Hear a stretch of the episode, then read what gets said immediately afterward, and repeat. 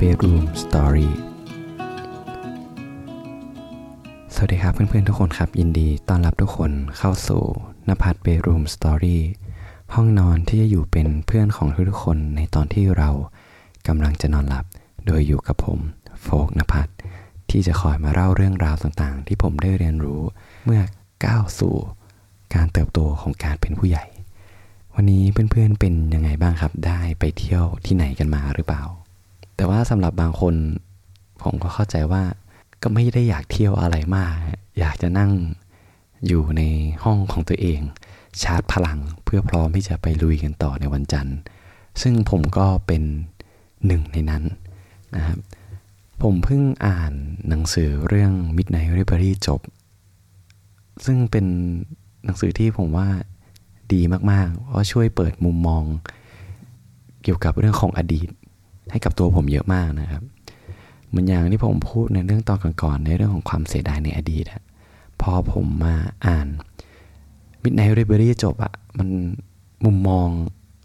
จากประมาณอาทิตย์ที่แล้วกับมุมมองตอนเนี้ยมันมันต่างกันโดยสิ้นเชิงเลยนะครับ เพราะผมได้เรียนรู้ว่า เราทุกคนต่างมีเรื่องที่รู้สึกว่าถ้าเราสามารถย้อนเวลาไปได้ เออเราอยากจะแก้ไขสิ่งไหนนะครับพอผมอ่านจบอะผมก็กลับมามองตัวเองว่า จริง ๆ แล้ว ปัจจุบันบางทีมันอาจจะดีก็ได้นะ เพราะว่าถ้าเราไปแก้ไขในอดีต เราก็จะไม่มีวันได้เรียนรู้เลยว่า ความเสียใจความผิดพลาดของเรานะมันคืออะไร แล้วผมก็ได้มุมมองอีกว่าจากแต่ก่อนที่ผมรู้สึกเสียดายรู้สึกเสียใจ มันกลับกลายเป็นว่าผมรู้สึกว่า เราอาจจะไม่ได้มานั่งคุยอย่างนี้ หรือว่าอาจจะไม่ได้เป็นคนอย่างนี้เลยก็ได้นะแล้วก็อีกอย่างหนึ่งคือบางทีชีวิตที่เราเสียดายในอดีตนะจริง ๆ แล้วพอเราไปใช้ชีวิตอย่างนั้นจริง ๆ มันอาจจะไม่ใช่เป็นอย่างที่เราคาดหวังก็ได้นะครับ เพื่อนๆลองอ่านดูนะ ผมคิดว่ามันเป็นหนังสือที่ดีมากๆเลยนะครับ จริงๆ แล้วการอ่านหนังสือ ผมคิดว่าผมไม่สามารถจินตนาการตัวเองได้เลยว่า ถ้าผมไม่อ่านหนังสือ ผมจะสามารถมีมุมมองที่ที่มันช่วยชีวิตเราได้หลายอย่างนะฮะเพราะผมคิดว่าหนังสือมันเป็นมันเป็นเหมือนกับเพื่อนของเราคนหนึ่งที่มาบอกเล่าเรื่องราวในต่างๆ ที่เขาได้เรียนรู้มา แล้วก็มีมุมมองที่กว้างมากขึ้น แต่ก่อนผมอ่านหนังสือตอนมหาลัยคือว่างๆผมจะชอบเดินเข้าไปที่ห้องสมุดนะครับ แล้วก็เลือกเดินไปในโซนที่จะเป็นโซน ส่วนใหญ่จะเป็นโซนจิตวิทยานะบางครั้งก็อาจจะไปเข้าที่โซนนวนิยาย แล้วก็ลองอ่านหน้าปกตรงนั้นเลยฮะ แล้วก็หยิบมาอ่านเลย ผมคิดว่าหนังสือมันเป็นเครื่อง ช่วยชีวิตผมให้ผมได้เขาเรียกไม่รู้สึกเหงามากนะในตอนมหาลัย เพราะว่าแต่ก่อนเนี่ยผมมันก็ที่จริงมันก็ไม่ได้นานนะ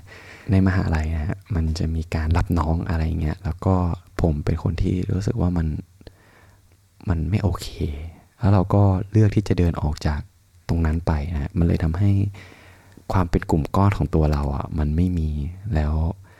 ก็เลยใช้ชีวิตสันโดษมาตั้งแต่ตอนนั้นนะฮะ แต่ก็ยังโชคดีที่เราก็ได้เจอเพื่อนที่เขาเรียกว่ามีความสนใจคล้ายๆกันอยู่นะฮะ แล้วก็พออ่านเรื่อยๆผมจะมีโมเมนต์มาโมเมนต์ที่ พอมีคนถามมาว่า เฮ้ย หนังสือไอ้ที่เราอ่านอะที่เราอ่านไปแล้วอะเออเนื้อหามันอะมันเป็นยังไง แล้ว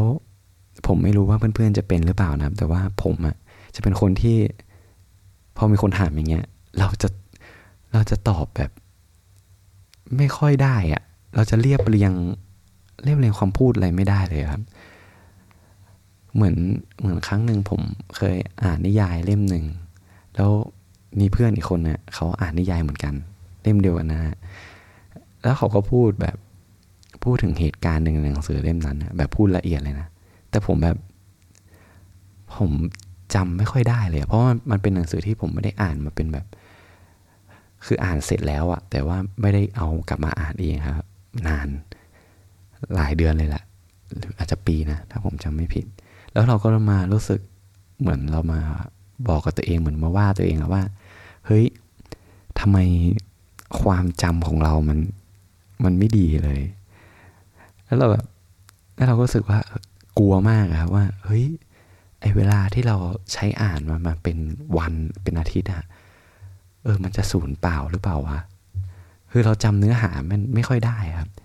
ถ้ายิ่งเป็นหนังอะไรเงี้ย ถ้าผมไม่ได้ดูประมาณสักสามสี่เดือน ผมก็จะเริ่มลืมมันนะว่าเฮ้ย ไอฉากนั้นเขาทำอะไรกันวะ ตัวละครเอกชื่ออะไร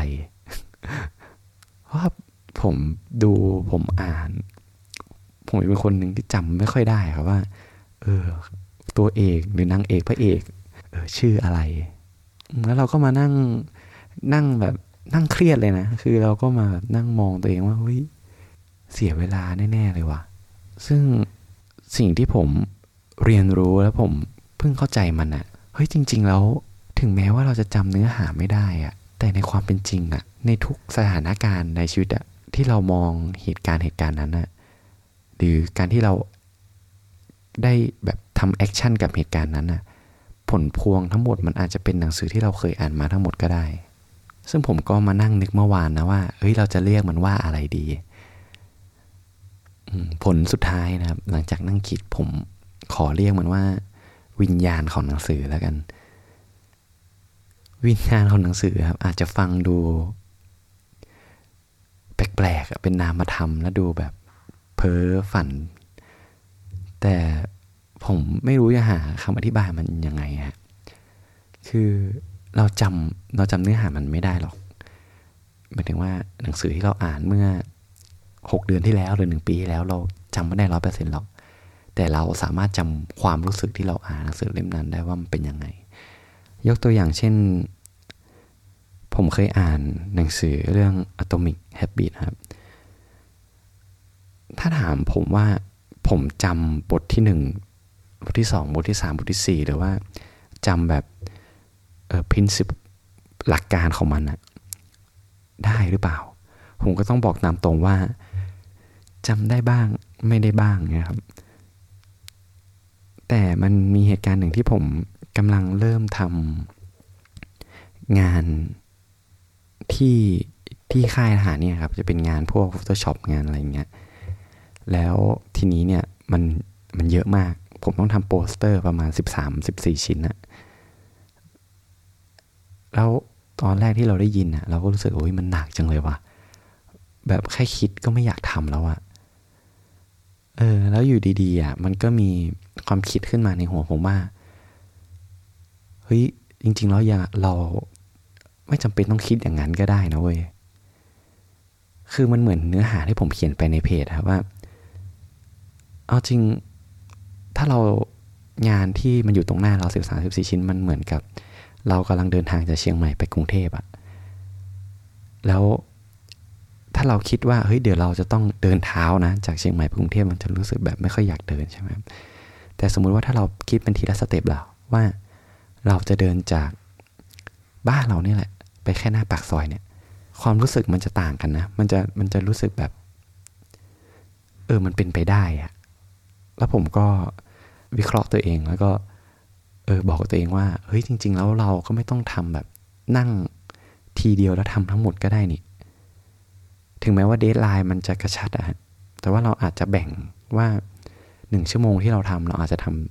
ำประมาณห้าโปสเตอร์ แล้วก็พักสัก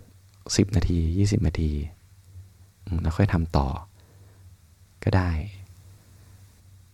รืออาจจะเป็นเรื่องก่อนหน้านั้นที่ผมได้พูดตอนตอนต้นของตอนนี้ครับว่า เอออย่าง Midnight r i b e r y อย่างเงี้ยที่ผมอ่านจบอะแต่ก่อนผมมันนั่งชอบจะนั่งนึกเสียดายแบบเออทำไมในอดีตเราไม่ทำอย่างนั้นวะอย่างเงี้ย